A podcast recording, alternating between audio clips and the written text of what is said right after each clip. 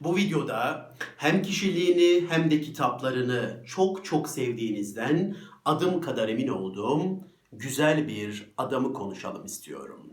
Irvin David Yalom'u.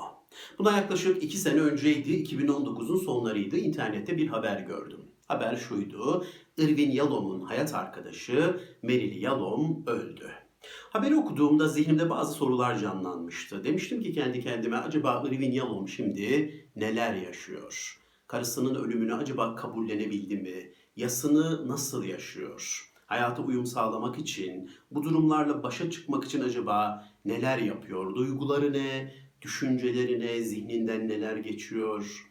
Ruh durumu nasıl? Psikolojisi nasıl? Bunları çok merak etmiştim. Tabii bu meraklarımı giderecek herhangi bir kanal olmadığı için de sorularım, meraklarım öylece kala kalmıştı. Aradan iki, iki buçuk sene geçti ve geçtiğimiz haftalarda çıkan bir kitap tüm bu sorularımın cevaplarını teker teker verdi. Kitabın adı şu, Ölüm Kalım Meselesi. Yazarları Merili Yalom ve Irvin Yalom. Irvin Yalom'un son kitabı. 2019'un başında Merili Yalom'a kanser teşhisi konuyor ve bir tedavi süreci başlıyor. Ve de Merili Yalom eşi, kocası Irvin Yalom'a şunu söylüyor. Irvin, seninle birlikte bir kitap yazmak istiyorum. Yaşadıklarımızı, duygularımızı, bu süreçte nasıl mücadele ettiğimizi ayrı ayrı yazalım istiyorum. Bir ben yazayım, bir sen yaz. Ve yazdığımız bu kitap hastalıkla mücadele eden çiftlere de rehber bir kitap olmuş olsun. Ve de eğer ben kanseri yenersem, hayata tutunursam kitabı birlikte yayınlarız. Ama ben kansere yenik düşer, hayata veda edersem kitabı senin tek başına tamamlamanı ve yayınlamanı istiyorum diyor. Ve de Irvin Yalom bu teklifi kabul ediyor yazmaya başlıyorlar. Ölüm Kalım Meselesi kitabının ilk yarısında 9 aylık kanserle mücadeleyi okuyoruz. O tedavi sürecini okuyoruz. Bir Merili Yalom'un gözünden okuyoruz. Bir Irvin Yalom'un gözünden okuyoruz.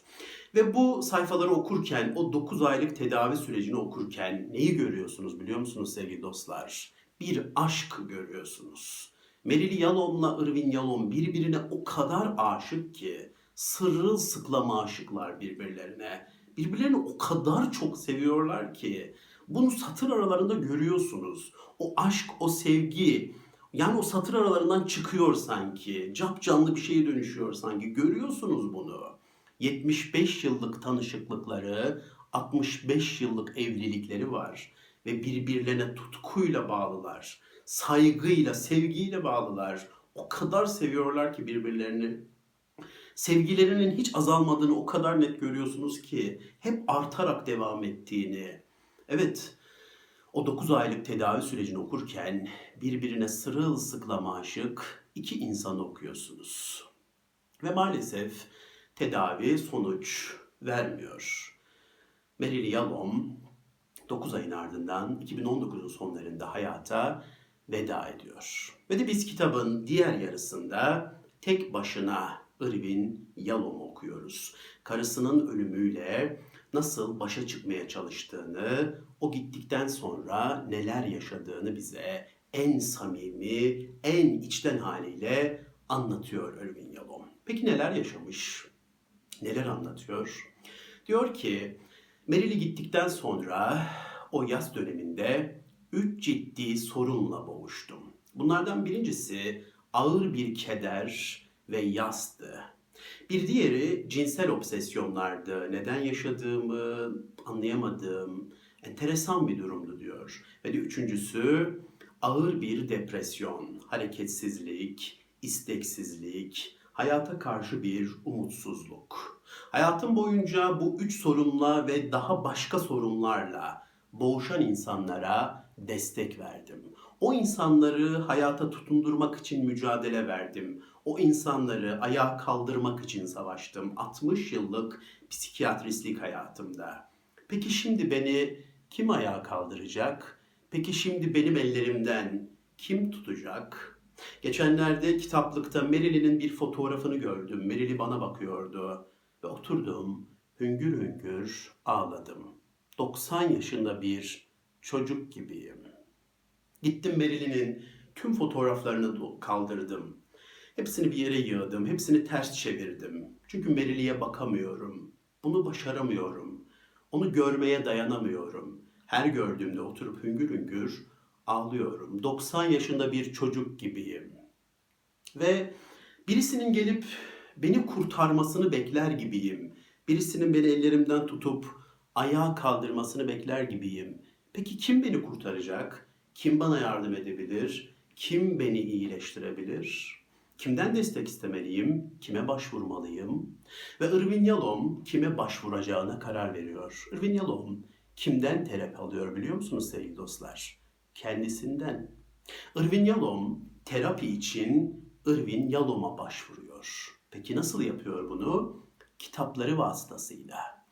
Meslek hayatında yıllarca harika kitaplar yazmış. Yazdığı kitaplar dünyanın dört bir tarafında milyonlarca okura ulaşmış, milyonlarca insanın hayatına dokunmuş. Ve de o da kendine başvuruyor, kendi kitaplarına. Irvin Yalom, Irvin Yalom'a başvuruyor ve kendi kitaplarından medet umuyor. Kendi kitaplarıyla kendine terapi yapmaya başlıyor. Gidiyor kitaplıktan önce Güneşe Bakmak ve Ölümle Yüzleşmek kitabını alıyor.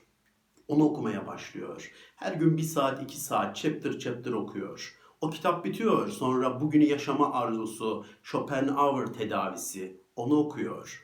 O bitiyor. Sonra gidiyor Hayatın Anlamı ve Annem. Tersi de olabilir, yanlış söylemiş olabilirim. Annem Hayatın Anlamı da olabilir kitabın adı. Onu okuyor. Sonra gidiyor Günübirlik Hayatları okuyor. Nietzsche Ağladığında'yı okuyor.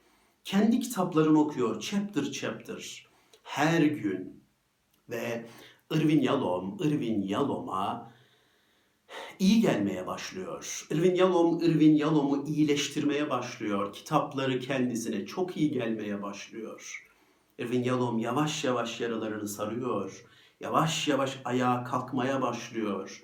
Ve de diyor kitaplarım imdadıma yetişti. Kitaplarım beni kurtardı. Kitaplarım beni tekrar hayata tutundurdu. Ve ben yavaş yavaş ayağa, ayağa kalkmaya, hayata tutunmaya başladım diyor. Peki ne yapıyor? Ne yapıyor? 90 yıllık hayatında 70 yıl ne yapmışsa onların aynısını yapmaya devam ediyor. Terapilerine başlıyor. Dünyanın en ünlü terapisti kendisi şu an. En başarılı terapisti kendisi şu an. Terapilerine başlıyor tekrar. Zoom aracılığıyla video konferanslara katılıyor. İnsanlara, kalabalıklara hitap etmeye devam ediyor. Ve de yürüyüşlerine tekrar başlıyor. Ve de ve de ve de en sevdiği şey yazmak. Yazmaya tekrar dönüyor. Hem bu ölüm kalım meselesi kitabını tamamlıyor. Hem diğer psikoterapi öykülerini yazmaya devam ediyor. Belki yakında yeni bir kitabı da çıkacak umarım. Ve biz de alacağız, okuyacağız. Ve de bu dönemde yaptığı bir alışkanlık daha var. Eskiden hep yaptığı ve şimdi tekrar o alışkanlığını hayata geçirdiği bir şey daha var. Okur mektupları. Irvin Yalom'un birçok kitabı var ve kitapları dünyada milyonlarca okura oluş- ulaşmış. Birçok insan hayatına dokunmuş. Ve o insanlardan kendisine mailler geliyor.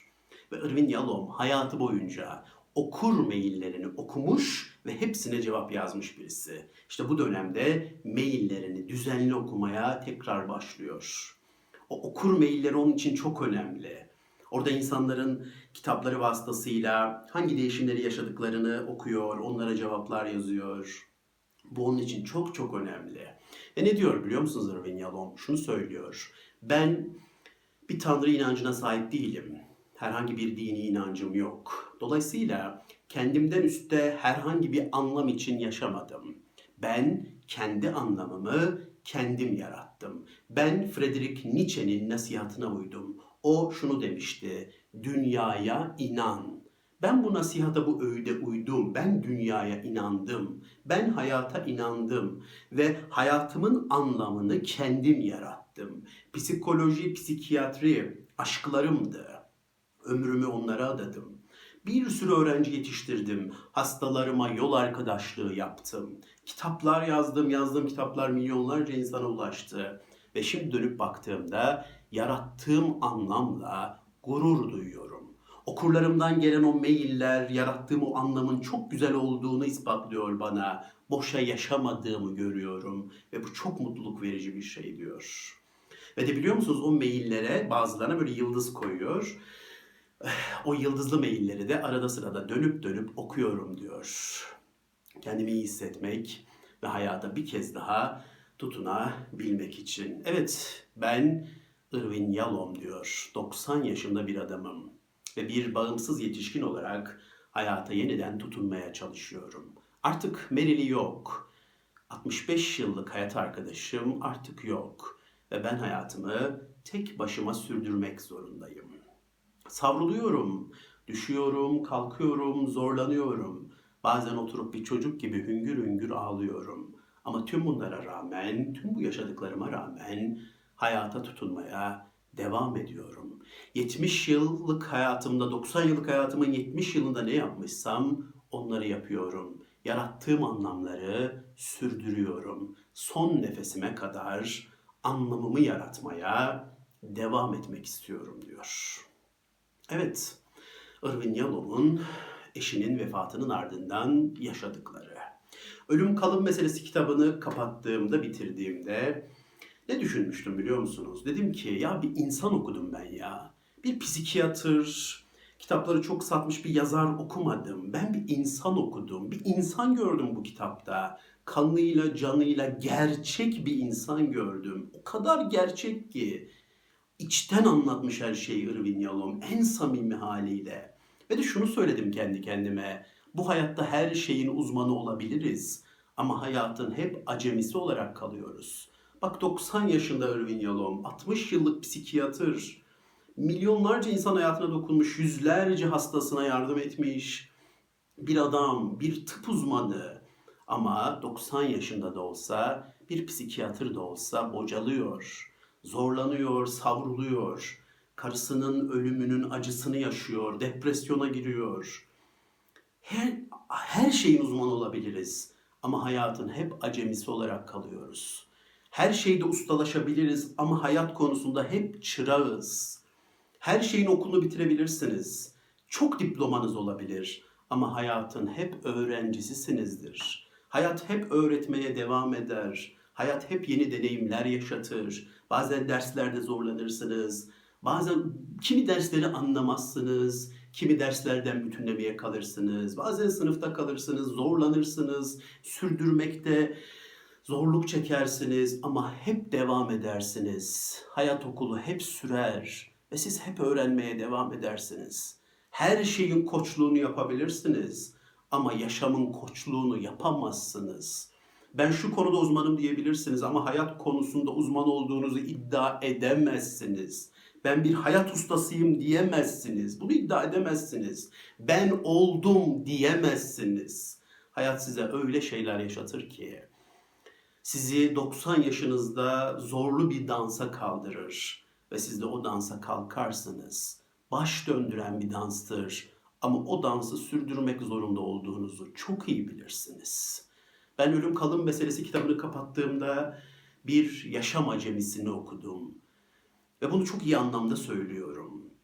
Ve o kadar mutlu oldum ki Irvin Yalom'un o en gerçek haliyle kendisini anlatmış olmasına o kadar mutlu oldum ki ve onun o acemiliğini gördüğümde kendi acemiliklerimi biraz daha sevdim. Kendi acemiliklerimi biraz daha kabullendim ve bunu söyledim. Ey Ömer, insanlar her şeyde usta olabilir, uzman olabilir ama her zaman hayatın acemisi olarak kalırız. Sen de öyle kalacaksın. Hep bir hayat acemisi olacaksın. Hep bir hayat çırağı olacaksın. Bu o kadar güzel bir şey ki. Bu o kadar güzel bir şey ki. Evet, Irvin Yalom'un 90 yaşında yaşadığı bocalamaları anlatmak istedim size. Bir insanı, psikiyatrı, yazarı değil, bir insanı anlatmak istedim size. Bir gerçek insan göstermek istedim size. Evet, her şeyin uzmanı olabilirsiniz ama hayatın hep acemisi olarak kalacaksınız. Dinlediğiniz için çok teşekkür ederim. Hoşçakalın.